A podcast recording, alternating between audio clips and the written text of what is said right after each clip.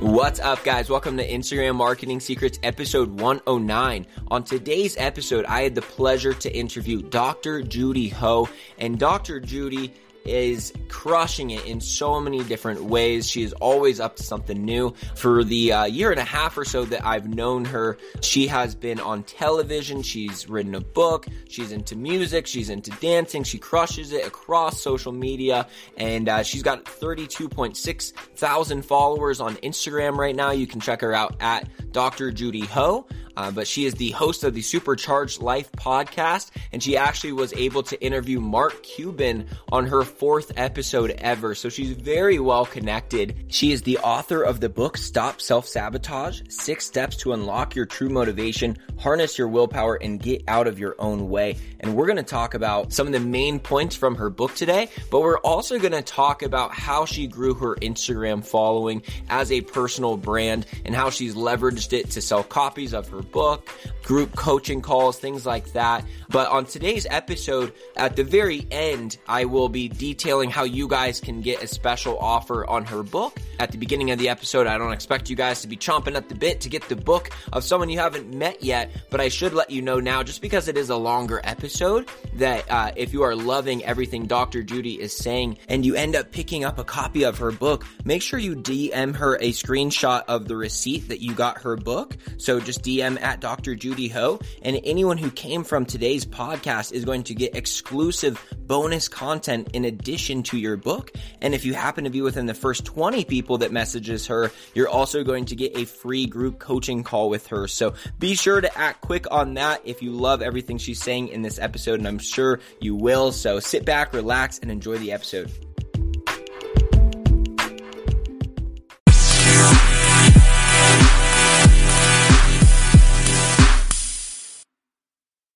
All right, guys, I am here with Dr. Judy Ho. She is the author of a book called Self Sabotage. She's a former co host of the show The Doctor. She is a professor at Pepperdine University. She brings meaning to the new phrase, a Judy of all trades. Because uh, she is she is a jack of all trades, but yeah, now the saying goes a Judy of all trades because she truly um, is so well rounded and has so many skill sets and has done so much. So, I'm um, really excited to unpack um, as much as we can. And of course, we'll we'll dive into her Instagram related content too. She's at Dr. Judy Ho, and she's about thirty four thousand followers. Is that right?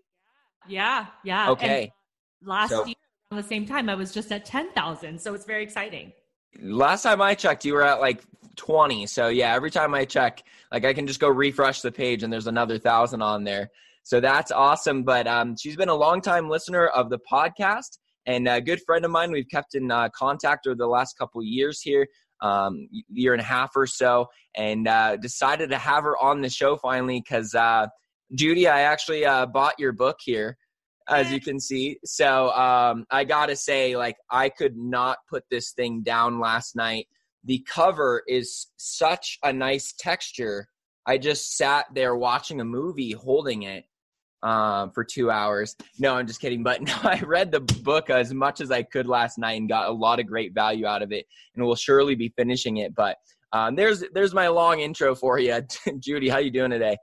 I'm doing great, Derek. Fan of the show. I've listened to every single one of your episodes, and I was an early adopter. I think I found your podcast maybe when you were like only 10 episodes in. So went back and listened to all of it, and I really appreciate all the value that you're putting out there. I definitely put some of your tips to work on my Instagram profile. I normally start with like an origin story. I feel like uh, we, there's so many different directions we can go with this because you do so much. So let's just kind of get an overview of like what's active in your life right now. What are the things you're most excited about? Okay, so I'm a clinical and forensic neuropsychologist, and I really do wear a lot of different hats in my professional world. I'm a professor. I have a private practice where I see patients, and I also do expert witness work in civil and criminal cases. I am a researcher and I have a research lab. I'm a published author. I'm a podcast host and I work as an expert psychologist on TV and I host and co-host TV shows. And so I have And you sing and dance. Yeah, and I sing and dance. And I've also started to learn magic again. so I don't know. You know, I feel like I, there's so many things that interest me. There's so many things that I'm passionate about. Clearly, psychology is at the core of all of that. But without the balance of like other things that we love to do to rejuvenate and recharge us, you wouldn't be able to pour all you can into your work. And I think I'm just somebody who really like to have variety in my life. And so I really enjoy the fact that my career and what I've built is something where I can do all of these different things and basically reach all different kinds of audiences. And really, the only way that you can have the guts to now I'm going to do this, now I'm going to do this, now I'm going to do this. It sounds like you don't really have much fear holding you back when it comes down to taking on something new. Is that right?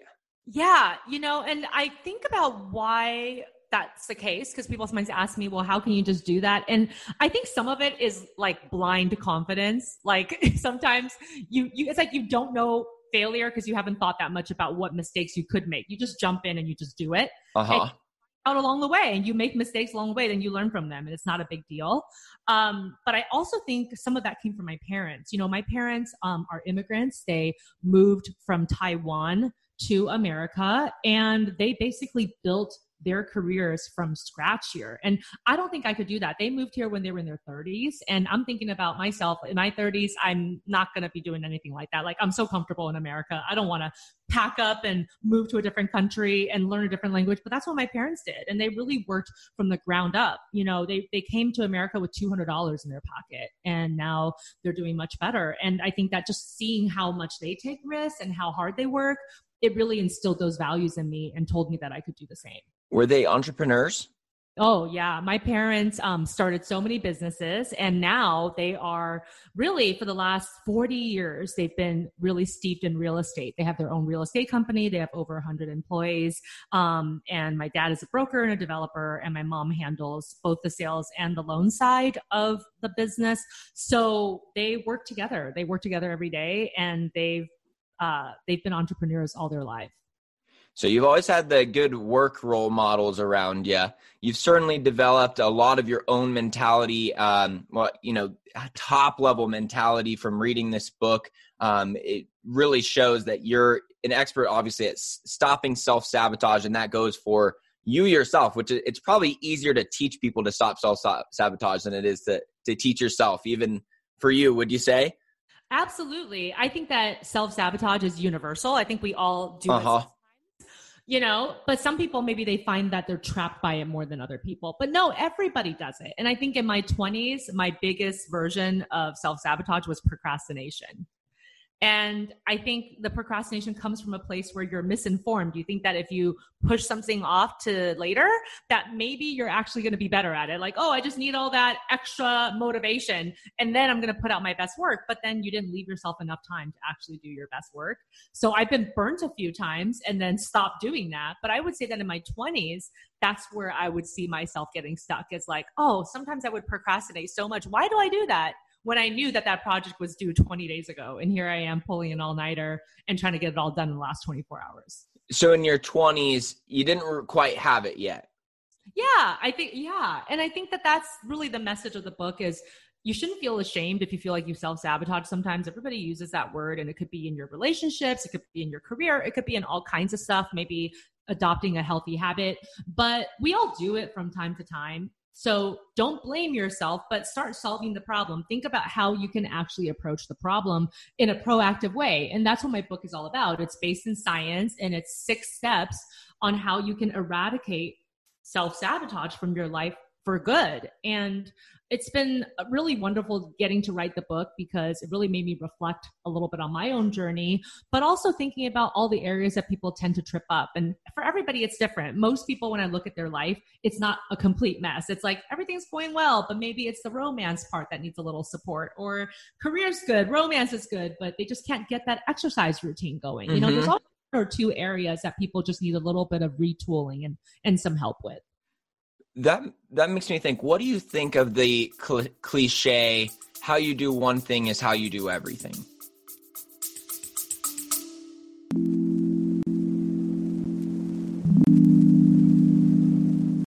Did you know that you can change what you taste by what you hear How can you use sound to make a deeper connection with your clients?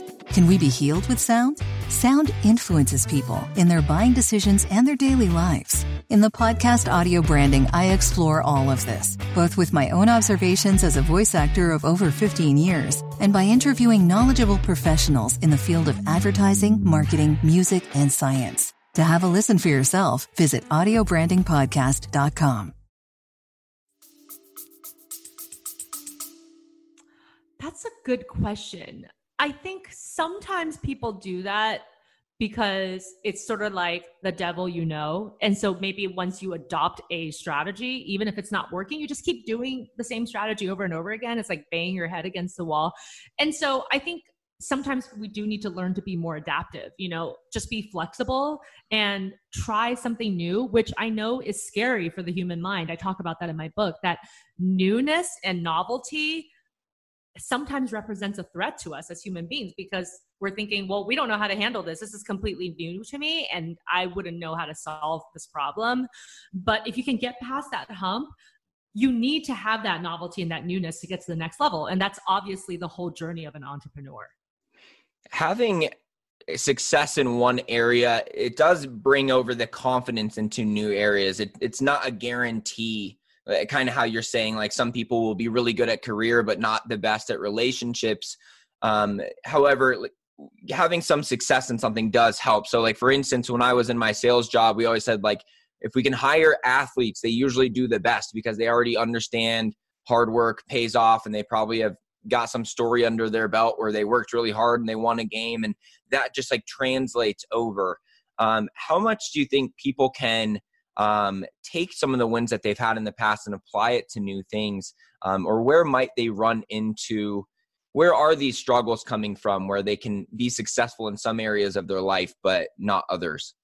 Well, I think sometimes it's because their self confidence is stronger in certain areas than others. And maybe that's based on past experience. And so perhaps they've learned in the past, I'm very, very good in academics, or I'm very, very good at talking to people. But then I'm less good at you know, going out of the box and doing something athletic or you just learn these things from past experience and how people respond to you. You know i always ask people how do you know that your x or y personality trait? How do you know that you're funny? How do you know that you know you're smart? It's because at some point when you were young somebody gave you that message whether it's a teacher or other peers and you're looking around you you're like oh every time i say something people laugh and i'm a funny guy and I think over time you learn. And so those areas become overdeveloped because you're getting rewards out of those. You know, you get reinforced for being the funny person or being the nice person or being the smart person.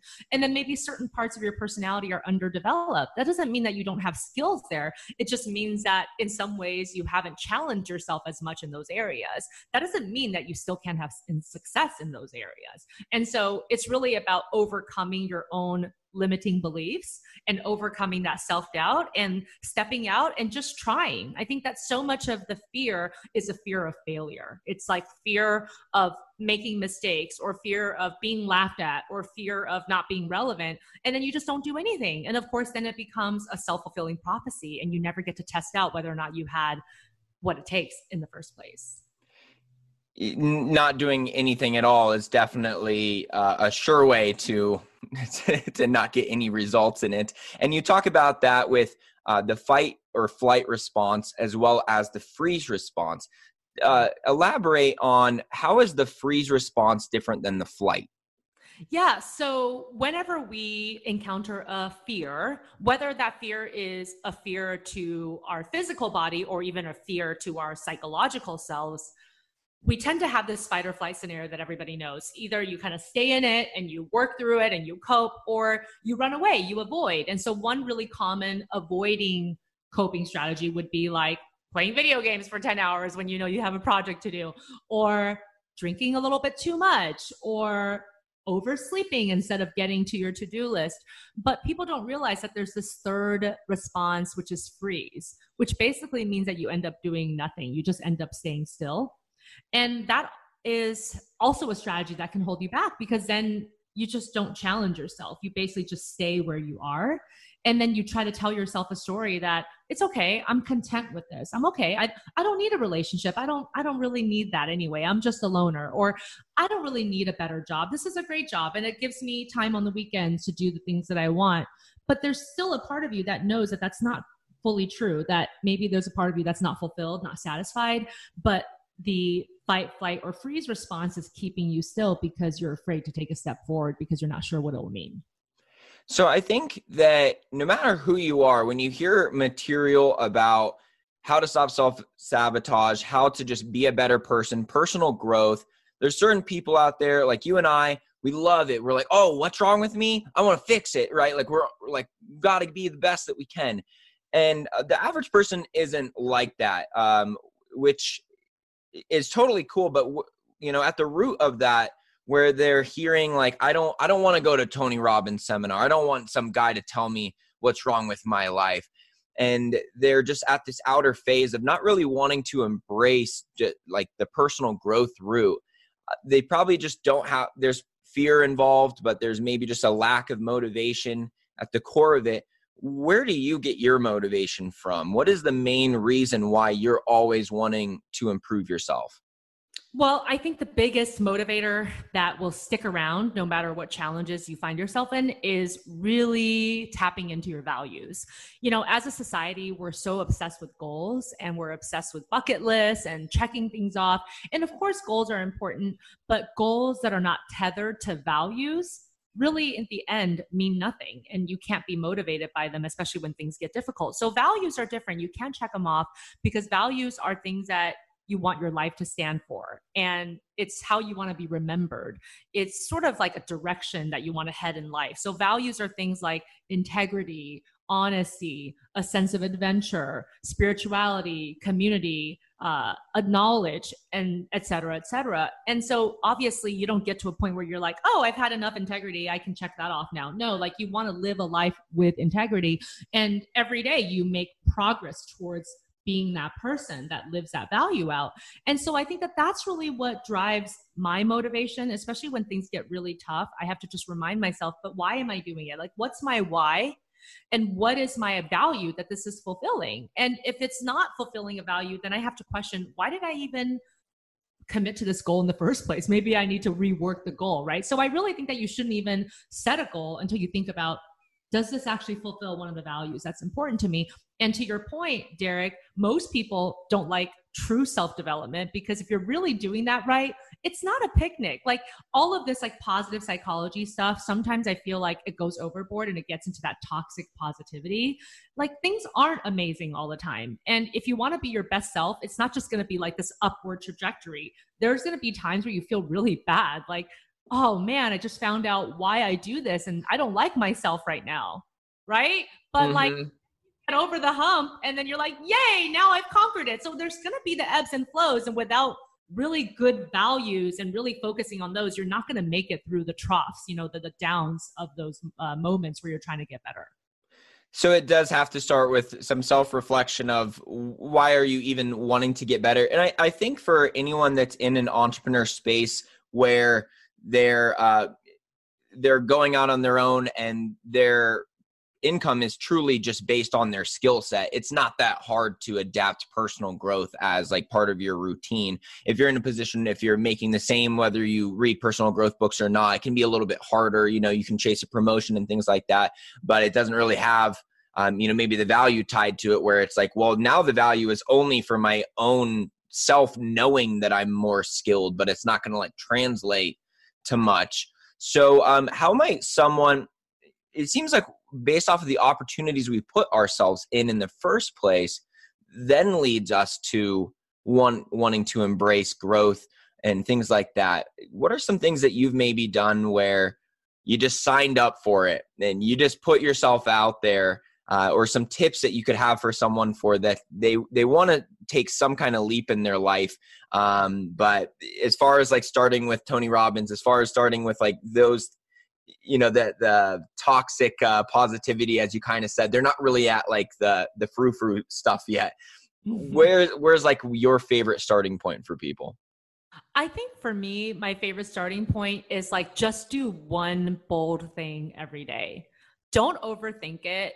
and just do one bold thing. And that one bold thing doesn't always have to even be in your career because we're talking about instilling this as a habit or a practice. And so the one bold thing could just be like signing up for a class that you were interested in taking but you haven't, you know, actually taken the leap or calling somebody you haven't spoken to for a long time because that's always awkward. But then if you're like, hey, I miss this person, I want to check in on them, that could be your bold thing. You know, it could be anything from trying a new recipe or doing something completely new in your exercise routine. But just get in the habit of starting to challenge yourself with one new thing a day and and not overthinking it. I think what ends up holding people back is like they're very analytical and they're very thoughtful and those are obviously good qualities but like again everything in moderation when that is taken to the extreme all of that analytical thinking just gets you stuck and then you are thinking about all the horrible things that could happen and then you just never ever move forward i mean the last thing that i would want people to do when i think about how we want to reflect back on our lives when we get older is like i don't want anyone to have any regrets i want you to look back at your life and be like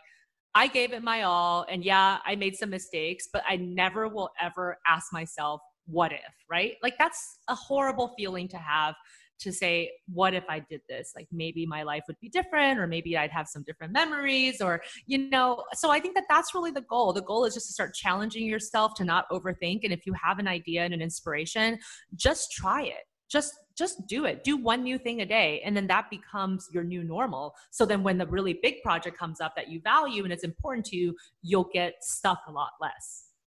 You're already used to embracing the uncomfortable. Yeah, I think yeah. I kind of like it. You know, I'm a little bit of an adrenaline junkie, I think. So I kind of enjoy challenges. You did uh trapeze or it, what do you what do you call it? Yeah, the flying trapeze. Yes. Uh, okay, that. Um but how did that go? Well, it was great because I actually have a little bit of a fear of heights and at the same time I just admire these circus performers. I'm like how do they just do these things like they just sometimes they don't even have nets. Like it's just crazy to me. And so I just, again, it was just one of those things. I just did it on a whim. That was my thing of the day. There was a trapeze school that opened near where I lived. And I was driving by it and I said, you know, I'm just going to go. and you didn't Google how many people die from trapeze a year first? Exactly. You don't do that. Yeah. you know and i've had some close calls where i definitely could have gotten seriously injured but like you don't think about that when you go. You know that's not the point. I mean you want to be you want to be careful but you also don't want to overthink things. Uh-huh. Everything's such a happy medium out there you know? It's like be risky and risk averse and uh, never give up but pivot if your ideas aren't working you know? Like there's so much like yeah. you just have to understand uh, through experience really to know where that happy medium is for you it's like experience it's a little bit of intuition which isn't just you know uh, some frou-frou idea. Intuition actually is scientific. It is something that comes from your brain but it comes from like the lower more uh, pr- uh, medieval parts of your brain. So it doesn't really speak in languages like the way that our frontal lobe does. It's more just like it's a feeling, but the feeling comes from experience and common sense. And so that's why intuition actually is good to lean on when you can hone that. And also in my book, I talk about just as you were saying, it's the balance. It's a balance of like avoiding threat and attaining rewards. Like you have to keep those things in balance. And so a little bit of risk taking, a little bit of risk adverse, like a little bit of I want to be motivated by these rewards, a little bit of but not too much, you know. So it really is finding that equilibrium for yourself, but always trying to move forward in the process. Okay. Yeah, there, there's really no other way to say it. When you want to do stuff, you just got to find your way to do it, and everyone's got to you got to find like what motivates you because I think everyone's got as you were alluding to, like I don't want to die with regrets, and that's always been like a thing for me. Like if I had to sum up, like how am I living my life, and it's like really I'm just doing it to avoid as many regrets as possible, um, even if that is paved with like way more failures. I've just kind of like had that philosophy. Um, is, is that your main life philosophy, or is there something else that you constantly find yourself going back to, where you're like, this is really like the summary of why how I live it comes back down to this. Yeah, I think one of my main things that I always think about is just how short our life is, and it's like a blip of time. Uh-huh. Also, we don't know when it's going to end. I mean, that's kind of the beauty and the tragedy of a human life, you know. And it, could end tomorrow you know it could end 80 years from now you just don't know. And so you kind of have to live every day as if it was your last. And as cliche as that sounds don't wait until tomorrow what you can do today because you may or may not have that tomorrow. You know i've had for example loved ones die suddenly or you know people move away suddenly. And then it's like all these plans that you had where you were going to go and do all these things. Now you can't do them. And so i think it's important just to really think about how you want to spend each of your days. And it doesn't mean that every day needs to be crazy productive. I mean some of what is valuable in life is the relaxation is the enjoyment is hanging out with it's friends. why they're being productive in the first place with the goal of that relaxation yeah, I mean, you have to just do the things again, going back to the things that you value. So, you know, you value the productivity, you value learning, but you also value your community, your family, like people that you care about, you know, doing things that you enjoy. In psychology, there's a concept that we call flow. And flow is when you're doing something where it's challenging, um, but it's also so intrinsically interesting to you that you almost lose track of time. It's like time becomes like completely dilated and you have no idea, whoa, how did I just how did four hours just go by? And, you know, I can't believe that. It's so great if you can find something in every single day where you feel like that about, you know, where you're like, whoa, like I can't believe that all this time has passed because I've been so into this, whatever I'm doing. And that could be a thing related to your work, or it could just be something related to you hanging out with people you really care about. Mm-hmm. Absolutely. So shifting gears here, I think uh, I got some unique questions that these are probably more for myself that I need to know how the heck you did these things, but I, I'm sure some people out there, anyone who's trying to be a personal brand, being on TV, writing a book is like the high end of being a personal brand, right? Rather than, oh, I'm, i kill it with my infographics. And we will talk about your infographics and your reels in a bit here too. Um, but you were co host on the TV show The Doctors. I know you weren't just like on Craigslist looking for a job and it said, oh, I'll apply for this how the heck did this happen? Tell me about the path in getting there and what was some of the things that like how did they even find you? Yeah, so I've uh, been in performing arts since I was a kid. So it's always been a hobby. I've been in musicals, I've been in plays. And then when I was in grad school, I was in a few TV shows just for fun. You know, they were just sort of like things I was doing on the side while I was in school. And so I was acting on the side as a hobby. And then when I became a psychologist, um, a couple of people who had seen me in these like t- tiny roles on little TV shows were like, hey, we saw that you're a psychologist. Like, would you be willing to try and and uh, be a psychologist for this TV show and talk about that part of your expertise. I was like, sure. So it's not acting now; it's just about my expertise. And so I've been my my journey has been kind of unique in that I've been able to kind of marry these two passions where I already had the performing arts background, and that's kind of how the first TV producer found me. But Derek, just like anything else, a lot of it is like word of mouth when you keep doing a good job. So every industry is much smaller than we think it is, right? You like you start finding the same influencers, you keep seeing all of their posts. It's the same thing on TV. And all the producers start watching each other's shows and they're like, "Oh, I saw that you were on CNN. Well, we want you to be on NBC News today." And so they just find you, but it's all about making sure that every single time you show up, you're absolutely prepared and you're not taking it for granted because something that I always think about is there's like a thousand other therapists who would like my job right now. And so, you know, you always have to show up and like give it. I mean, it sounds ridiculous, but it's true. You just have to show up and always give it 110%. And basically you can never take it for granted. And so really it's about doing a good job, being kind, showing people the breadth of what you can do. And also when people interview you for new TV opportunities, being able to talk yourself up in a way that's confident but doesn't sound egotistical. Like you have to be able to market yourself. You have to be able to say, I can absolutely deliver for you if you're looking for somebody to talk about parenting. Here's my experience in parenting. I've worked with these types of patients. This is the techniques I teach them. And you really have to make a play at every single opportunity that comes your way. And I think that I've done the best that I can, which is how I eventually arrived on the Doctors. So what happened was they asked me to be on one guest segment on the doctors. And again, I like studied like crazy, made sure I really knew the topic. And then after that, they called me and they said, Hey, we're going to try out some people to be recurring guest co hosts. Would you like to do that with us? And I said, Sounds great. And they said, Okay, we'll just start with like taping one episode a week. I'm like, Okay. And before you knew it, I was taping four episodes a week. And then after that, they offered me a co host contract. And so it's really just about delivering every time with any opportunities that you're given once you make your way into the industry. and that first opportunity was in college making videos for like was it for public consumption at, at all no. So when I was in college, I was again, I was performing already, but it wasn't necessarily in the field of psychology. I was just performing. I was like singing and I was like being in musicals and, you know, doing like hobbyist acting on the side. But after that, um, you know, when I became a psychologist and the first producer found me, you know, obviously I try to do everything that I could to keep getting my name out there. So back then, um, I think my very first social media that I started was probably Facebook. So then, like, whenever I got like the video, I would like post it on Facebook. I would put it on LinkedIn. Um, I started a YouTube channel and I would put my uh, my clips on there so that it would be easier for people to find me. And you know, and I think that those are the types of things that you have to try to do for yourself. I mean, you never know if it's going to pay off, but sometimes it does. And I've had producers tell me, Oh, I saw your YouTube video talking about adult ADHD.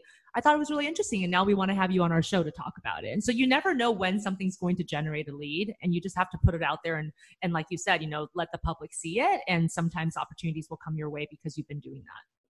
Even if the video doesn't get a ton of views when you publish it, when someone's like, I need to research uh, this Dr. Judy, lady here because I saw her on this TV show. Let me see what else she does. Okay, she's got a YouTube channel. Like one of the views of your 78 views could be like that producer or something um, big like that. So you just you created all of this awareness, or you just started mass producing content in, in a lot of ways, and you've got your podcast now. You know the the fact that you have a book uh, is just getting your name out there as much as you can. So it, it, has it sounds like a long road before you actually got to the the bigger leagues like that, but it really was nothing like secret or anything. You weren't like, "Oh yeah, I my dad is the doctor's uh, producer," you know, anything like that. You kind of just kept putting yourself out there. Yeah, I had no connections in the industry and when I started, I mean, I could never imagine that that this would be where my TV career would grow to. But like you said, Derek, there really isn't a secret except for continuing to work hard and just exploring these new avenues and as you mentioned, you never know when one video is going to take off. So like yeah, a lot of my YouTube uh, channel videos, some of them are like 180 views. But then, you know, certain topics like after a few weeks of posting, I'll go back and I'm like, what? 300,000 views? You know, so you just don't know which one is going to speak to people and what, how people are going to find you. So you mm-hmm. have to just keep putting it out there. Like, don't give up. I, have seen some people who say, well, I don't know how so and so has become so, like so internet famous overnight. Of course, you always hear those stories, but in general, before that person became internet famous, they had produced things for 10 years and nobody was listening. and they just kept going. Yeah. So yeah. you do have to enjoy what you're doing. Yeah. To, to to be able to keep going. Exactly. And I think that that's why you can't just do it for the likes. I mean, obviously, you're doing it for business opportunities, but you also have to remember some of my business opportunities came from a video that only had 50 views, but it was just on topic to what the producer was wanting to talk about. And when they typed in YouTube trying to find someone who could talk about it, yes. they just typed it in the way that you put your title that time. Exactly. And I think that, you know, again, I'm not an expert in this, but I do know how important it is, for example, to use keywords so that people can search for things that might come up. And so I use this tool called Keywords Everywhere. And I think it's a Chrome extension where you can kind of see mm-hmm. how people are searching for a certain word and you just try to tag them to your YouTube videos so that people will watch and find. And I have found that that's helpful. You know, when I actually take the time to do that, even though I'm totally a keywords newbie, even that tiny little effort it does tend to pay off more. Like people will find that video more and there will be more watches on those videos. Yeah, the keywords everywhere tool is, is a good one. It, it's free and then there's a paid version. I'm not sure what the difference is, but I've got that one as well. Yeah, it's super cheap. I mean, I, I think you buy credit basically. So okay, and then you do it per search. Yeah, and then it's like a dollar per search. I mean, it's okay. really affordable. Yeah. Okay. So let's talk about the the creation of the book uh, again, I think a lot of people, I think probably most people under 30, if you ask them, are you ever going to write a book? I think a lot of people would say yes, or like a high percentage. Like my answer is like probably, but I still don't, like I've got a list of book ideas on my phone, is where mm-hmm. I'm at right now. Is that how it started for you? Did you have like this book on your notes folder of like, I'm going to write a book called Stop, Stop Self Sabotage for years? Did you get the idea and act on it right away? And uh, tell tell us about the journey of creating it, how long it took, and then getting it published. Yeah, so I always, like you, always thought of wanting to write a book, but it was that kind of vague idea in the back of your mind. You're like, I'm going to get to it someday, sometime. Um, talking about self sabotage has been something that I've wanted to do for many years because I saw it so much with my patients, with my family members, my friends, my colleagues. I'm like, this is a universal topic and no one's written a definitive book on it yet. And I want to write that book. But again, it was just like these ideas that were percolating in my head. But one day when I was co-hosting the doctors, I met this author and her name is Emma Johnson. So like shout out to Emma because she really is the one who started me on this journey of publishing the book. But her and I just totally hit it off. And she said, have, have you thought about writing a book? Because she was there basically to talk about her book on the show. And she's uh she was like, Have you ever thought about writing a book? I'm like, definitely. And she's like, Well, if you have an idea, I can connect you with my agent. And I think this is a part of something that I always think about is like whenever you are handed an opportunity, like make the most of it. So at that moment, I was like, I have ideas and an outline of my book jotted down. But the minute she was like, I can introduce you to my publisher and I can introduce you to my agent, then I just over a course of a week really like hunkered down and like put together actual proposal so that I could make the most out of the opportunity. And that's really eventually how I got my book published. It's meeting somebody who actually had the connections, but then not just saying, okay, great, thanks for the connection, and then just waiting for the call. Like, then you make it happen. Like, you just go full force. And I'm like, this is like now or never. You know, if she's going to introduce me to her agent, I have to impress this agent so that she'll take me on as a client. So I spent a whole week like retooling the outline, really developing it, pitching this book to the agent, and then the agent said, "You know what? I really do like that idea. Let's let's make it work." So they bid on the first idea too. Yeah. So I just told her that idea. I just said, this is my main idea and this is the one that I want to do. And I explained why I wanted to do it. But at that point, I already had like a 10 page proposal that I had written down as soon as Emma said, I'm going to introduce you to my agent. You know, I really worked hard on that. And I think that that's, that's, that's a big lesson. I think it's just whenever you are given those opportunities, um, you got to make the most of them. Don't wait, you know, like you just have that one chance. Like don't say no, just, just go for it. How much did the doctors allow you to talk about your book on the show? A lot. They have been so nice. Yeah, they were so amazing. Um, I think we did maybe between two or three segments all on the book. Um, we did giveaways for the book for the audience. Um, I got to work with a guest, you know, who came and she had some issues with losing weight and like starting a healthy routine. So it was super fun. And I think that it is important that you keep working to get your own um, contacts when you have a book because you have to market it for yourself. Obviously, the publisher helps, but ultimately it's always on you. You're the one who needs to come up with those ideas, pitch them to your publisher, see if they like it and they'll support it because the best marketer for you is you. So even if you hire a publicist and there's supposed to be somebody who's like getting you out there, if you don't stay on your publicist and you give them new ideas, everybody gets complacent without a little pressure. You know, we mm-hmm. all intrinsic motivation, right?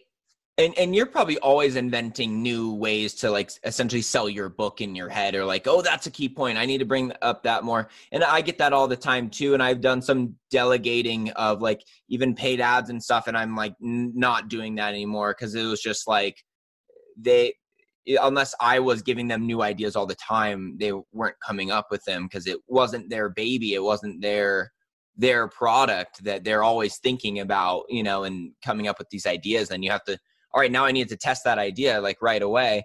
Um, so yeah, everyone, eh, I like to say that whether you're an artist, an author, a musician, a realtor, that one's more obvious, but pretty much every single industry, you are in sales. And if you don't realize that you can't just write a book and also not be in sales, then you're going to have a book, but not sell any copies. Yeah. And you know what's so crazy, Derek? Is like I've heard your stories on the podcast about you being great at sales. In my mind, I've always feared sales. When I was a kid and we had those fundraisers where you had to sell like wrapping paper or cookies, I would literally just make my parents buy the minimum and just to like get it done, you know, because I was always afraid of sales. And in my mind, I was thinking, I'm going to be a psychologist. I don't need to be in sales. Are you kidding? Even in private practice, that's sales. Like, mm-hmm. how are you going to convince your patients that you are the psychologist who's going to help them? They're obviously interviewing other psychologists too. I mean, it's all about sales too. You have to be able to say, I'm the person who's going to help you. So no matter what you do in life, I think it is sales. Like, so anybody who's saying, I'm, I'm not good at sales or I want to avoid sales, you can't if you're any kind of entrepreneur. You have to basically get over that fear and know that you have to market yourself, obviously in a genuine way, but like mm-hmm. it's always going to be about sales at the end of the day. So, how did you stop self sabotage your, yourself for uh, thinking I'm not a salesman, or just talk me through an example essentially of how maybe I don't know if you can go through all six steps, but how would you eliminate that fear? Yeah, you know, so much of it starts with your thought process because thoughts are the genesis of everything. You know, something happens to you, you have an interpretation about it, and that interpretation could lead you to have certain feelings that might be negative or holding you back.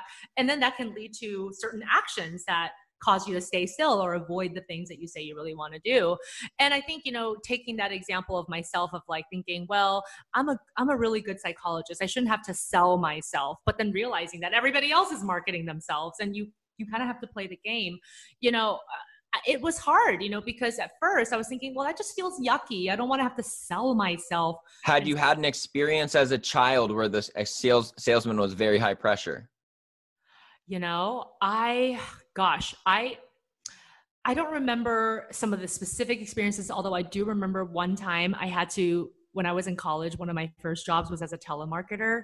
And that experience scared the shit out of me. Honestly, I, because people yell at you, you know, as a telemarketer, I mean, people hate you, you know? So I think that really soured my mind mm-hmm. to like, sales. But then I would always admire people who were great at sales and would be very natural about it. Like they wouldn't be super pushy, but they're just good, you know, like and they don't give up, right? They like they're like, okay, well, even if you don't want to talk about it now, like I'll give you a call in a day and we'll we'll see if you want to talk about then. Like there's always some way to keep in touch, and um, I always thought that that was a really great skill. So I think when I became a psychologist and I had my own private practice, I had to really change my mind to say, you know, if you don't speak assertively about your services, how do people know you exist? how do people know that you're doing great work they don't right and then then when I published my book, I went through that same cycle of like, oh, I don't want to be that person who's always selling my book. I don't want to be that person who always like, well, in my book, stop self sabotage. Like, I just didn't want to be that person. But I talked to somebody and he really helped me because he said, you know, but you have to think about the fact that like you have something great to offer. And so it's not so much like selling something that people don't want, but it's like you have to think of yourself as like, he was really funny. He's like, you have to think of yourself as a delicious flavor of ice cream. And you're like giving people delicious ice cream. Like, think about how you would sell ice cream. Think about something that that would bring value to people that people like. Like, don't think about it as, oh, like people don't want to hear from me because that was like a self defeating type of idea when it comes to marketing a book. So when you write it, it's a great experience. I loved writing it. But if you don't deliver the rest of the way and invest in the marketing, then the book is not going to go anywhere. I think it's a really good example to use of how people view sales as a potential belief that they've had in the past, like a limiting belief that uh, maybe they had an, experience with the salesman. Like I remember when I would go into homes sometimes, like even their kids would be like, there's a salesman here. I'm like, I can easily tell that you adapted your parents' mindset on salesmen because like they'll try to, I'll knock on the door for my scheduled appointment and then the other uh, that their spouse didn't know about the appointment and they'll be like, we're not interested. Close the door. I'm like, I, I have an appointment. And they're like, wait, you have an appointment? And then th- now they got to be nice to me, but it's like, they're they just think I'm gonna sell them whatever the last guy was selling, and if that guy wasn't trained, they are going to project that on me. And most salesmen aren't like it takes years to be like really good at the mm-hmm. customer not even knowing that they're being sold. Like everyone loves to be sold stuff, and like you're saying, like you like the the salesman who's persistent, but you have to be pleasantly persistent and there's a lot of little ways that you can word something that just makes it all of a sudden he's trying to convince me versus that is a good idea. And it like really it's really hard to nail that verbiage um, but i think it's something that a lot of people have some kind of preconceived notion on. So that would be something to work through. All of you listening here who are entrepreneurs trying to get more sales why is it that you have a problem closing your customers is something that you can work through this process the six steps that judy lays out and find out okay it was it was that um you know that solar salesman probably when i was 17 at the yeah. trade show yeah a lot of times i think our limiting beliefs like you said come from childhood or come from maybe a self doubt about ourselves, or maybe sometimes it just comes from a fear of the unknown or like what's to come. And so I think really my book t- talks you through how you deal with those limiting beliefs depending on where they're uh, where they're coming from, and then it's really important from there to be able to then change those thought processes. And it's really about having more balanced thinking. You know, I think a lot of people they don't realize it, but their thoughts are limiting because they're catastrophic or very black and white. Like it's either going to be a huge success or a huge failure you know? Um, there's all of these different things that they tell themselves and i think the really big first step is to like examine those thoughts being able to change them and then after that really looking at your behavior patterns and seeing where your behavior patterns need a little bit of help. Oftentimes we're just kind of walking around life not being mindful of exactly what we're doing and then we're doing these bad behaviors over and over again and are not getting results so eventually you have to analyze that and again really tap into your values what's important to you so that when the going gets tough you still have that motivation and willpower to carry you through absolutely um, okay, well, uh, wrapping up here, we're going to shift gears one more time, and I want to go into talking about. I, I don't know exactly uh, what I'd be getting at here, I think I'm just genuinely interested, and there's only so many people I can ask this question to because you mentor adults, you mentor, uh, you know, a lot of youth as well because you work at a university. You've seen so many different experiences, so many different types of people. They all learn differently, um, but it's no question that every generation has some major differences compared to the generation before it you know? Even like um, you know i'm at the edge of the millennials and uh, the gen z has a lot of differences and, and a lot of it is even just like social media honestly like how prominent social media was during the time you were in school or now there's like swipe apps for dating is so common which completely changes the entire dating landscape things like that what's something that you can say positive about the upcoming generation that you think they're doing better? And then go ahead and say 10 things that you hate about them. Well i think the positive thing is that a lot of them are actually much more interested in this idea of self-development. Like this this idea of wanting to improve and wanting to get better and and actually getting a bit better about talking about their feelings. I feel like um, there's you know the generations that are ahead of me even who are older than me it, a lot of it is just like let's just hunker down and do what's needed. I don't want to talk about the fact that i'm feeling depressed or anxious. And obviously it's good to be able to acknowledge that so you can actually work through those feelings. So i think that's one thing that they're doing great at. Um, i think it's great that they seem to be so passionate and like want to do different things with their lives that are out of the box. Those are all amazing things. But some of the challenges that i have with this younger generation is that they oftentimes will basically just i think they look at what's going on in social media and they think well i can be like that. I should be able to do that. And you probably could but you have to put in the work. And sometimes you don't see the backstage of what somebody is doing. I mean you see all their success. You see that they have a million followers and you think okay well how come i'm not doing that? How come? Well it's because you haven't put in the effort. And there's really no shortcut. Even those people who have that instant overnight success, how do you keep people following you? How do you keep people subscribing to your YouTube channel? You have to keep coming up with amazing content. If you're just mm-hmm. a one off, I mean, have, not you seen It's that? not really like I made it. No. It's like I'm making it it's always a process and I, am sure you've seen those youtube channels where there's been like one amazing video that took off and then the rest of their videos nothing and it's because they haven't been able to generate something that was worthy of people continuing to follow them at the same pace. And then then there are the people who like they make the most of that opportunity. Oh my god they woke up overnight. Oh my gosh this video got 10,000 views overnight and then they're just already thinking like what's the next video? Like how am i going to keep this going? And i think that that's the difference you know it's really about perseverance. There's really no shortcuts. I mean life is just it's going to be hard work but if you are continuing to reinvent yourself willing to challenge yourself and not afraid of failure you're going to keep moving forward. I mean for the longest time i really didn't like social media. I was like uh what's a psychologist doing on social media? Again this is like when i was raised and when i was going through school nobody really had social media. And then i realized oh but it's so important even when i was publishing my book my publisher asked me well how many followers do you have on social media? And that really affected how much money i was getting on my book deal right? So it's a it's a currency and you have to start buying in and be adaptable. And i think you know listening to your podcast i've been able to learn a lot of lessons about okay here are the things that you can do to like try to get your social media out to more people. Here's what you can do to add value. You know here's what you should do to engage followers in a in an appropriate way.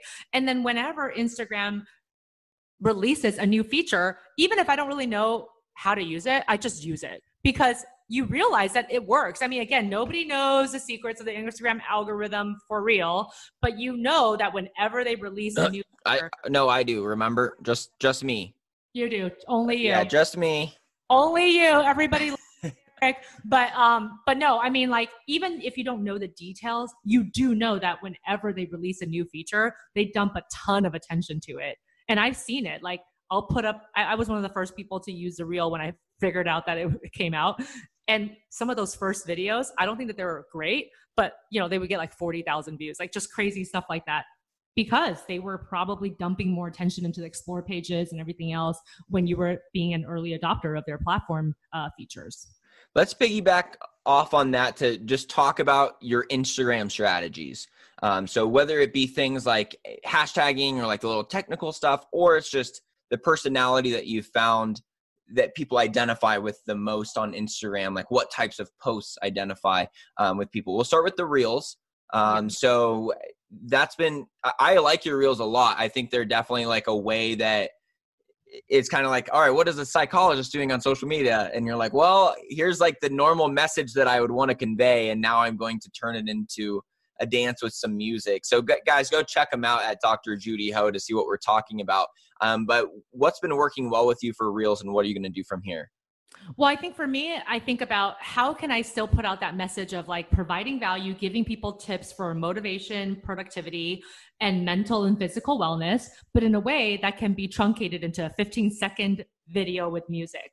And I think it's just a different way to deliver the message, but the message is always like, here are your tips for the day, or here are the things that you can do for your morning routine, or here are some positive messages to tell yourself when you're having a bad day, except you're doing them to music and to rhythm. And it can be really fun. So I actually have a lot of fun making my reels, but it does take time. I'm not great at them in terms of efficiency. So sometimes I'll be like, I've been editing this 15 second video for 30 minutes. Like, so it can really definitely eat up time.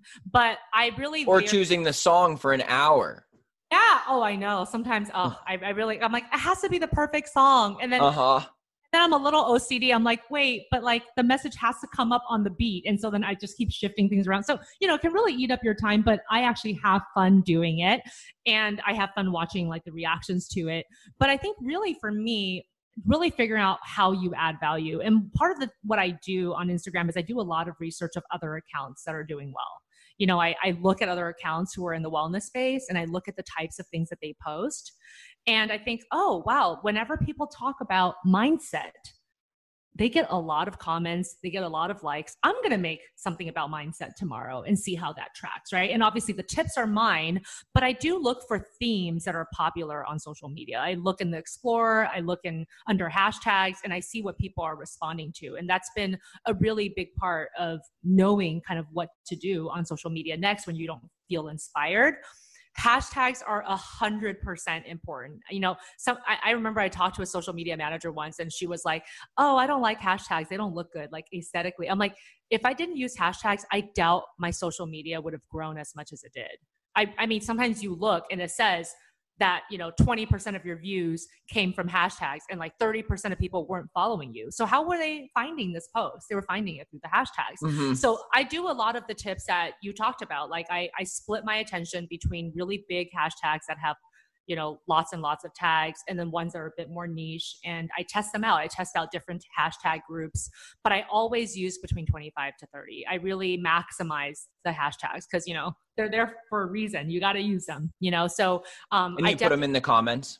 I, I sometimes put them in the comments and I sometimes put them in the actual uh, post. And so I have not found that it was a problem. I just put like five little dots so that there's a separation and mm-hmm. nobody nobody ever comments on them. No one's like, I hate your hashtags. Like I've literally never gotten that comment. Nobody cares.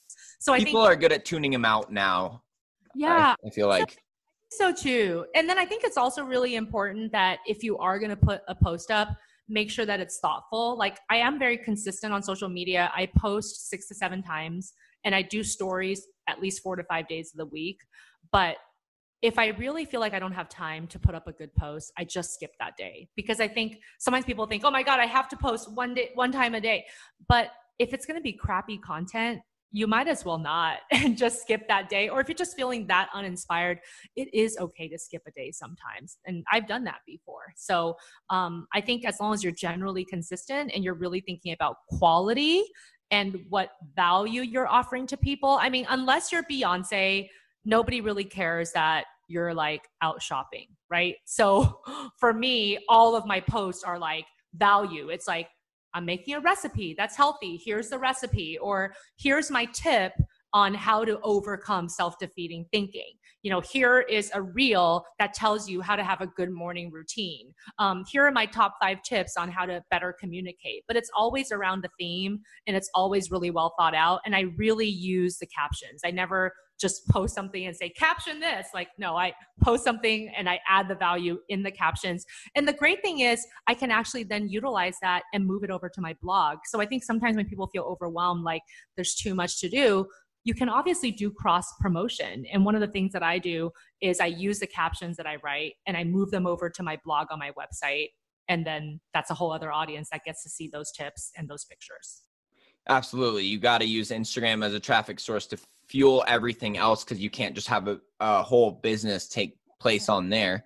It yeah. sounds like that, and I think this is a major thing that people do wrong when they're trying to grow a personal brand is that they might mimic well what's beyonce doing okay show them everything i'm doing got it you know like they only care be, because it's her but you've kind of said all right they're they're not following me for like i just want to know what she's doing all the time you know they're they're following you for the value and the content you're providing and, and keeping it focused on that has been a key to your success it seems like rather than you know once I think people once they start getting followers too, they're like, wow, like people love me.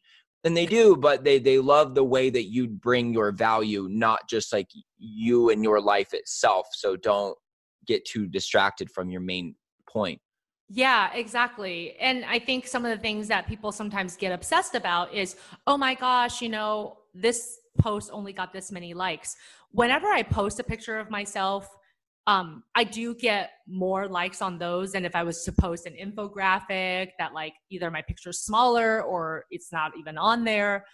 Um, but what really is important to track, and I know that you've talked about this in previous episodes, is more like how many people are saving, how many people are sharing. And so the interesting thing is, yes, if I post a picture of myself, I do get more likes. But if I post something that's really valuable, sometimes I get less likes compared to a picture of myself, but I get like three times more saves and shares.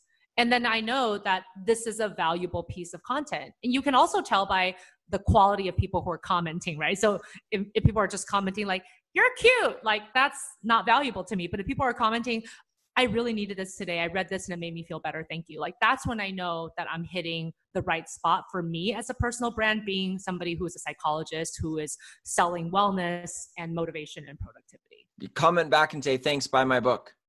Yeah, I know. It's like, everybody, please go buy the book. Go to. Um, yeah, and then I started using Linktree too. That's another new thing. I for the longest time I fought Linktree because I was thinking nobody wants to go to a Linktree, but I I actually find that if your link tree is not overwhelming, because sometimes I have open people's link trees and they'll be like 25 different things. And it's like, you just, oh, it's too much. You just click away.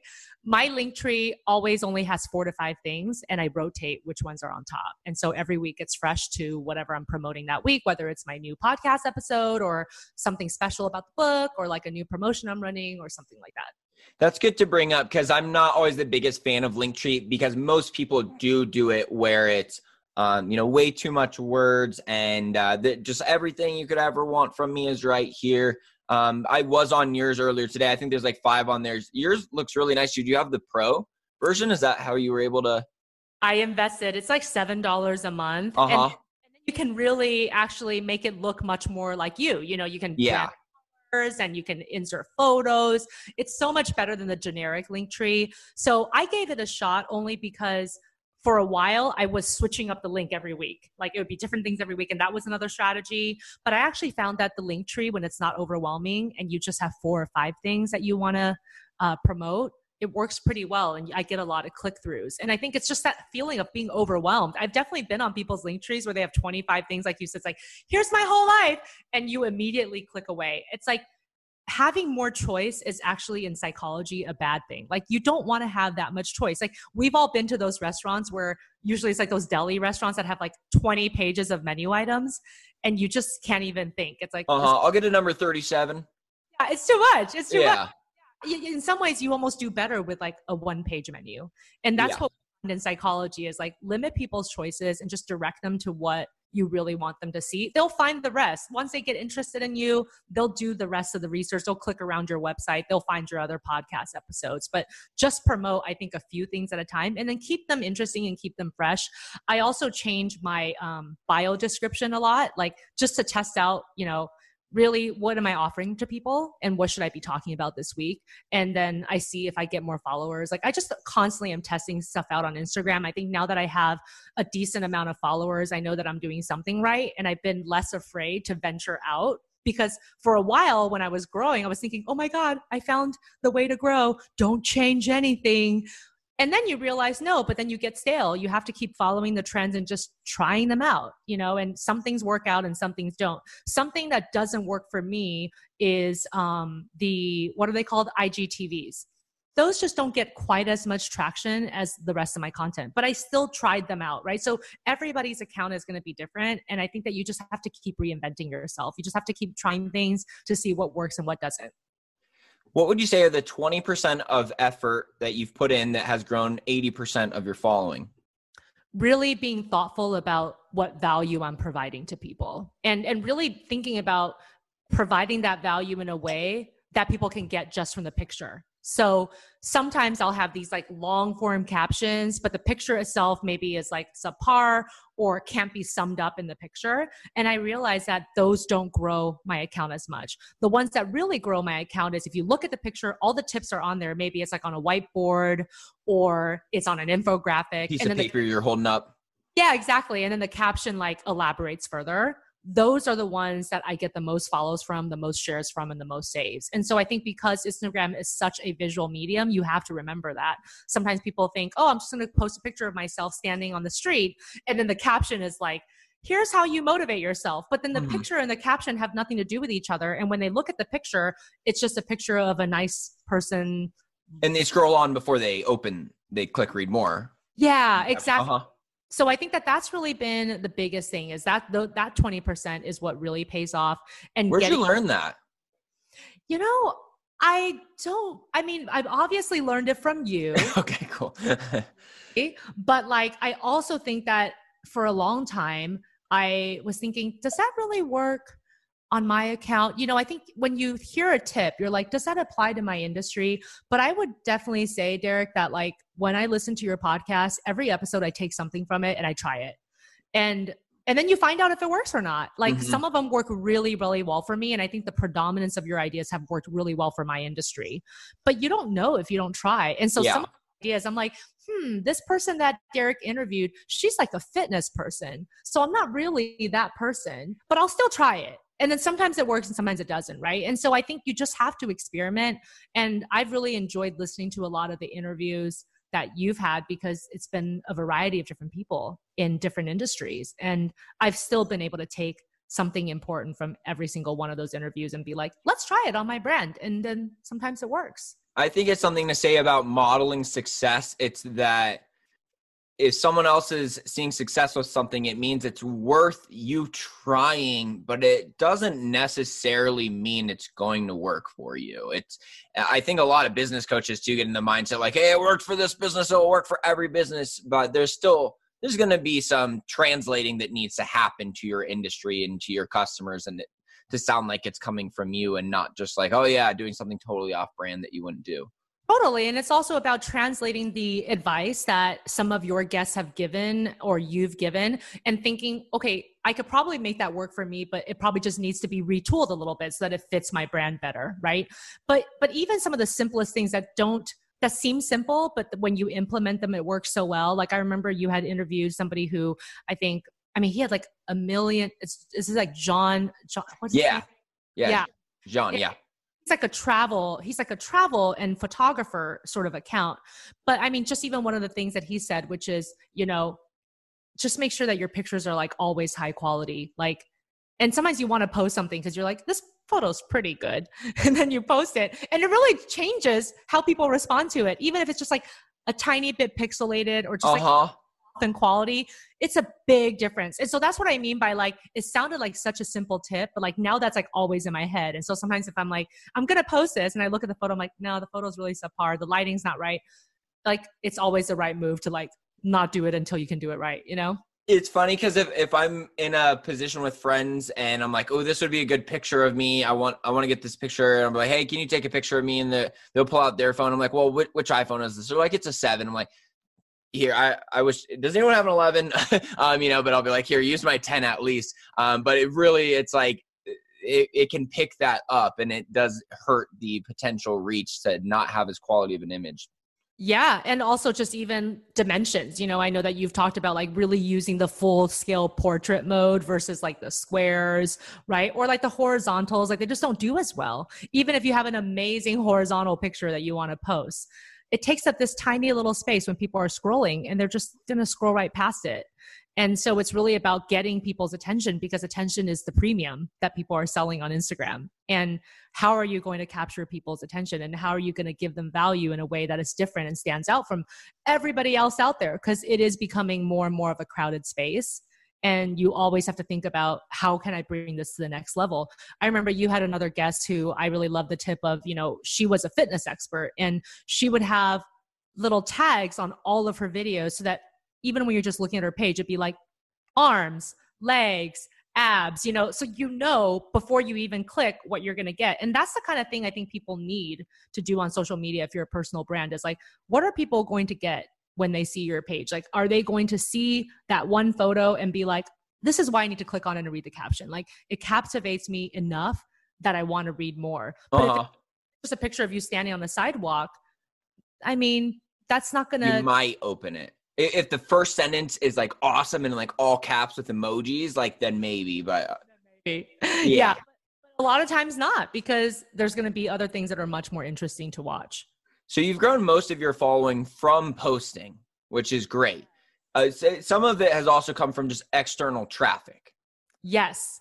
And it's all about trying to convert the external traffic. I know that you had some episodes where you talked about like how to calculate those numbers so that you know how much you're converting and like what's a good number to aim for. And I think that it's always important to keep doing those analyses on yourself and to do those analyses on your on your profile. Like this this is a post that works for me. Like and then continuing to like retool that and making it better. But for me, I think it's really about the idea that ever since I've been doing more media, um, especially with the book and with the TV shows and being on other people's podcasts and even being quoted in articles, you know that people are going to search your account.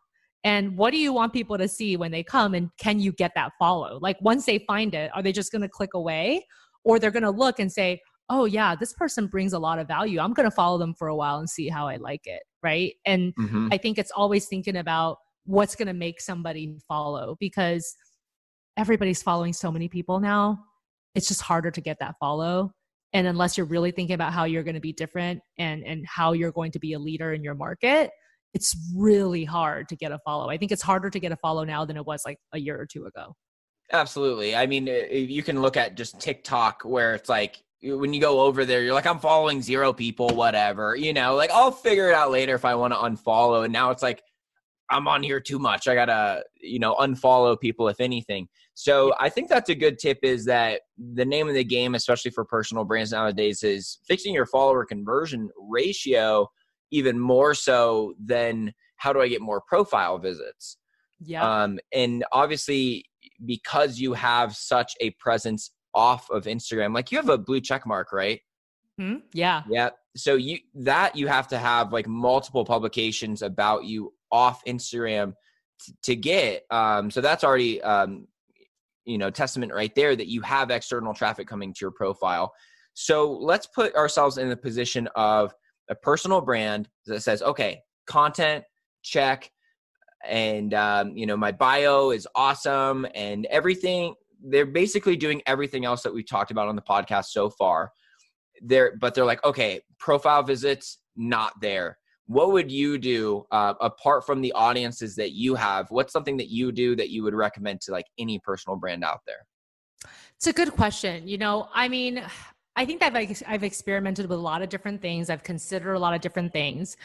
And some of the things that i find are helpful is posting when you are um, writing a caption um, instead of saying click the link in bio no one's going to click the link in bio when they're done reading your caption. So you have to basically quote yourself, like click the link at Dr. Judy Ho, like put it right there so that like they can actually click at that point in a caption to go to your profile and then see what you're about because because I am using hashtags and sometimes a hashtag will these hashtags will get me like 40% of people were not following you and they found your post.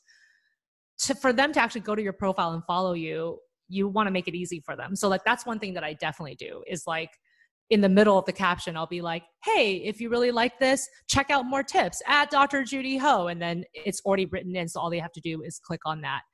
And the other thing that I recommend is I do follow some big accounts in the wellness space and I get notifications when they post. And so when I see that they've posted, I'll go right to the post so that I can be maybe one of the first people who writes on that post. And I'll write something thoughtful and I'll contribute to the conversation.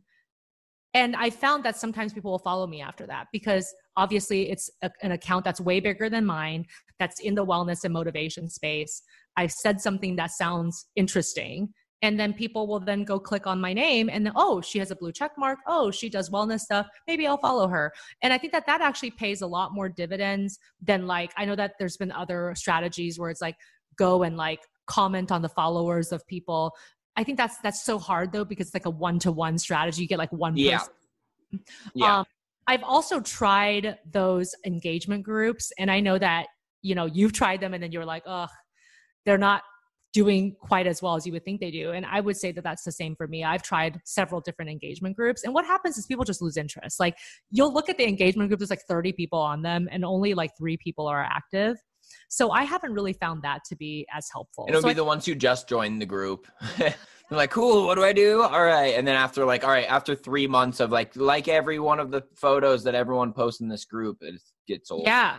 And then my third big strategy, which has worked really well, is promoting other people's stuff on my story. So I don't post it on my actual feed posts, but I'll find other people who are doing great things who I genuinely like their stuff. Like I like their infographic or I like the recipe they posted or whatever. And I'll I'll I'll reshare their post but I'll share it in my story because it's only 24 hours and it's like the perfect space. And I also tag them in it. Sometimes people think that if they reshare something, the person will automatically know. They don't. You have to actually write their actual handle so that they can. mhm. And then I'm very authentic about it. I'll be like, I love this chef and how she's making vegan food sound good. Haha, right? Because I'm not a vegan. And I'm like, that's awesome that she's making vegan food amazing. And those people have big accounts. Usually I do that for people who have like really good influence. And then sometimes they'll like shout you back. They'll like restory it, you know, and say, thank you, Dr. Judy Ho, for shouting me out. And then you find that other people have been clicking on your sticker and they follow you from that. So Mhm.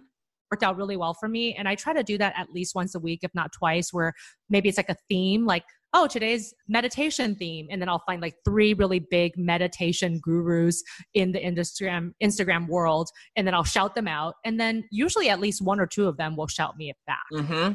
Yeah, it's probably like 50% of people do so, especially since you're verified. And really, because you're verified, that's why the commenting strategy works so well. Especially like if you comment on like the main guys of the show the doctors. I don't know any of their names so you know who i'm talking about. Like that that main guy uh like if you comment on all of his stuff like with your verified check mark and then they go back and find you. I'm sure that does really well for you.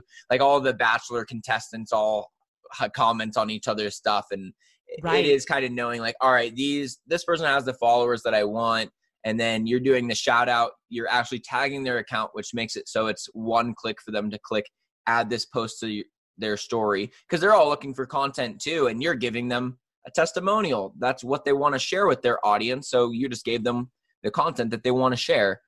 Exactly. Um, so okay that's a great growth strategy there. I think that makes a lot of sense especially because you're producing meditation content that you're doing with the meditation people and making it so it's going to match up and keep that follower conversion ratio good yeah, definitely. And I think that it's really about um, you know, giving back. I mean, it really is like if you can give back to the Instagram community, they'll obviously give back to you, right? So like shouting other people out, being like, "Hey, I'm going to share you with my audience."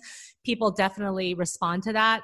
Um, there's been times when people will say, Hey, do you want to do an Instagram live with me? I'm like, Sure, why not? You know, I mean, it's always just being open to these opportunities to cross promote other people too. There's always space. You know, I think sometimes people think, Well, this person is in direct competition with me. Like, no, I mean, there's a million people who do wellness stuff. Like, it's okay. Like, it's okay to shout out somebody else who also does wellness stuff because there are a million of you. And actually, people do find each other, like you said, from each other's accounts. And they're like, oh, we like that they're like friends and they have a relationship and that they actually talk to one another. And I was actually on a podcast um, for one of the guys that was on your podcast. Um, uh, Life Hacks LA, Stefan, he asked me to be on his podcast. You know, so you're like, okay, cool.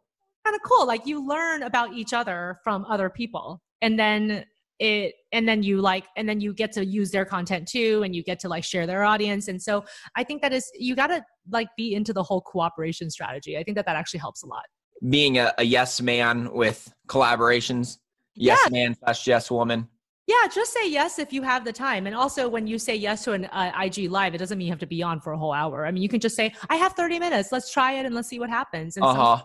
really does pay off. I've done a lot of podcasts that they're like, "You want to be on?" I'm like, "Yeah." And then they're like, "Okay, cool. I just started." And I'm like, like you know, the episode has like nine plays. I'm like, whatever. Like, so you you start getting a little bit more picky in the end. But at that time too, the reason why I said yes so quickly is I was like, I need experience being interviewed. So yeah. regardless of your audience, regardless of oh, is it the best use of my time? I was like, I need experience getting interviewed. And there's so many times that I did uh, speeches throughout my sales job like literally every time there was a speech i was like let me do it let me do it let me do it. Like never got paid anything would take me hours of prep. And now i'm like good thing i did that so that i could be semi smooth when i started the the podcast and now be a little more smooth. And it's still a work in progress but it's like if i didn't have all of that experience under my belt right now it would be really difficult. So i was always i didn't know i was going to start a podcast but i knew you should probably have speaking as a skill. So just say yes. Um, so yeah, it really is just kind of yeah boiling it back down to the original theme of the episode, even to your Instagram content strategies has just been just do it. Just do it. Just do it. And if it doesn't work, then don't do it anymore. I mean, I've mm-hmm. definitely tried certain content that it just didn't get any traction. And I'm like, okay, well, I tried it three times, used all the hashtags, it was a high quality picture, you know, did it in portrait mode, blah, blah, blah, and it's not working. That's okay. You know, then just don't do it anymore. Try something else. You didn't lose any followers probably from having three posts that weren't great, you know? Uh huh. Uh huh. Archive stuff, which is what I've done. So, like, if I try a post and it just like isn't tracking, I'll just archive it after a week. It's like, it's fine. You know, no one's going to even remember it. People don't usually look that deep into your profile anyway. That is a good idea to do actually for like to improve follower conversion ratio, you can go back through and archive some of the posts that you think are eh, you know what? I was a little off brand with that one. That was a little bit like I didn't really provide that much value. It didn't get that many likes. Um, but really, if you don't think it would help convert someone into a new follower, it is okay to go back through. And I, I've gone back through and been like, this doesn't match my color theme. I just wanted to repost it so bad, but I'm going to get rid of it now because it just throws off the look of my page. Yeah, and that's a great tip of yours that I've also followed is like just thinking about templates and themes. Like for a long time I really didn't, but now I'm like, okay, I have a few colors that I'm only going to use these colors on my page. It does make a difference and you should invest in if you can't afford somebody who's doing your social media like I do all of my own. I know that some people like they invest in a graphic designer, but you don't even need that. I mean, there are inf- there are influencers who make templates, right? For infographics. And then you can buy them and then you can kind of convert them yourself and it's sort of like DIY from there and I think it's just whatever you can do to up your game. I mean, you can't make an infographic very well from scratch. That's okay. Just go and buy some of these template packs from these uh, from these influencers. Like they're a great way to start doing the whole infographic thing on your own if you can't afford to pay somebody to do them for you. I'm a good testament with the infographics of them looking like horrible, then like okay, then like mildly okay. And I still am like, oh, I wish I had that it factor. I do not know. I don't either what it what it is that is not making mine look like you know the true expert ones even even like the real simple ones that just look like that just looks like exactly how it should be. You know i'm, I'm not sure what i'm missing but um, whatever. I think uh, i got a lot of podcast listeners not because i had the best audio quality because i recorded the first like 30 episodes on my phone but if your content is good enough at the end of it then it doesn't have to be pretty to do well. So again going back to just do what you can yeah, I think it's totally about the content. I, I remember some of those episodes where you're like, I'm driving in my car. Yeah. you're like, I, I don't have time to do this, so I have to do it while I'm driving. I'm like, how is he recording a podcast while he's driving? Because I don't think I could do that kind of multitasking. That would not work for me. you know, I had actually been doing that for years, but I was never recording it for public consumption. I would just – that's how I would practice my speeches because like the speeches and the sales company would always happen at the end of our sales contest. So I'd be working the entire time and then have a and then there would be like sales contest ends on this day. We're gonna do the award ceremony, then you're gonna do your speech. So then I would just be like, all right, the only time I can do it is like just driving around while recording and then instantly like deleting it and just kind of practicing. But yeah, autopilot as well or uh, cruise control. Yeah, that I mean, again, amazing because uh, I'm a baby podcaster. I've only had 27 episodes under my belt, and I cannot imagine trying to record a podcast and making sense while I'm driving. Like, I couldn't do what you did. There's probably way more ums than there there should have been. So yeah, I, I don't recommend it, but at the same time, I wanted to be a yes man with it. So yeah, I got started there It was still a good i mean i remember a very specific one where you're like i'm driving i'm like this is still a very good episode even though he's driving like, sense and providing a ton of value. So it didn't really matter. Also, the sound quality was still pretty good in your car. So that was kind of amazing too. Okay, good, good. Yeah, I use like a lot of like noise reduction, oh. things like that. Yeah, yeah, yeah, those helped out. Um, but anyways, wrapping up here, obviously you've got the book and then the podcast. Uh, that's where a lot of your energy is going right now. And everyone listening here obviously loves podcasts. Um, tell us uh, just where's your podcast? Where can they find it? So my podcast is everywhere on multiple podcast platforms, including Apple and Stitcher and iHeart and just any one that you probably listen with. The podcast is called Supercharge Life with Dr. Judy. And it's a podcast that's all about scientific and practical tools to improve your life, to have better wellness, to cultivate good habits, to have good motivation, productivity, good relationships. And right now, my podcast is a blend of me doing Ask Dr. Judy's, where basically people write in or they basically hit me up on Instagram with their questions and I answer them um, using the expert knowledge that I have in terms of like translating scientific tools so that you can improve your life but I also do interviews on my podcast. And so I've interviewed some amazing people. I've interviewed um, I've interviewed um, Paula Abdul. I've interviewed Mark Cuban. Um, just you know, people who are obviously killing it at life in various ways, and basically finding out what's their secret to how they're supercharging their life. And every single episode will end with like a series of practical tips you can use right then to start to improve your life and put it into practice. So it's a passion project of mine. It's been really, really fun to get to meet new people, talk to people about their life journey, and also just find another way to add value and bring value to my listeners. So supercharged life, and you had an episode with Mark Cuban. That's awesome. Do you know what episode number that is? Yeah, that was like episode four. Okay. So, one of my early ones. Did he promote it for you? Yeah, he did. He reposted. He was so great. You know, Mark Cuban's actually a good friend of my little sister. My little sister is a professional poker player, and they met in her uh, poker playing circuit life because Mark Cuban plays just like, you know, for fun. So um, that's sort of how that connection came about. But he is the most down to earth, cool guy. Um, you wouldn't think, you know, again, with somebody who's so busy that he would just have time to do this. And he spent over an hour and a half on the podcast interview. Wow. I know. And I was like, um, I'm not even paying you. So thank Do you. you have something to do? Nah. Yeah. He was so great. Yeah. He just acted like basketball's canceled. I'm good. No. up early in the pandemic. I'm sure he's super busy now. yeah. That, okay, so it was at the beginning of the pandemic that you were able to get him. Okay, that's funny. And it was really good because he was talking about, well, as we emerge from the pandemic, like what do we have to think about in terms of being entrepreneurs and businesses? And he really was like, it's going to be all about the small businesses. Like it's all about your ideas and people building it from the ground up. He's like, it's not going to be about billionaires like me. It's going to be about every single person who thinks that they're every man and just has an idea. So he was super motivating to listen to. And I know that a lot of your listeners are entrepreneurs. I, I think if you listen to that episode, you're just going to like, get so excited to go kill it today. yeah. Yeah, I'm definitely listening to that episode. Um, so go check out the podcast, guys. Get the book, Stop Self Sabotage. We got a very special deal running for you guys that I'm going to talk about right after this uh, interview concludes. So stay tuned for then. Um, but Judy, thank you so much for coming on. Any final words that you want to say?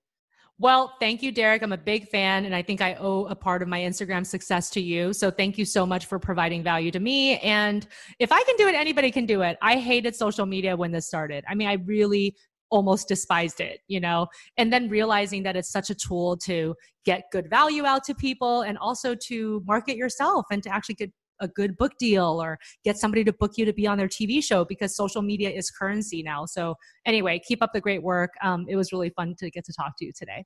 Thanks so much. See you later.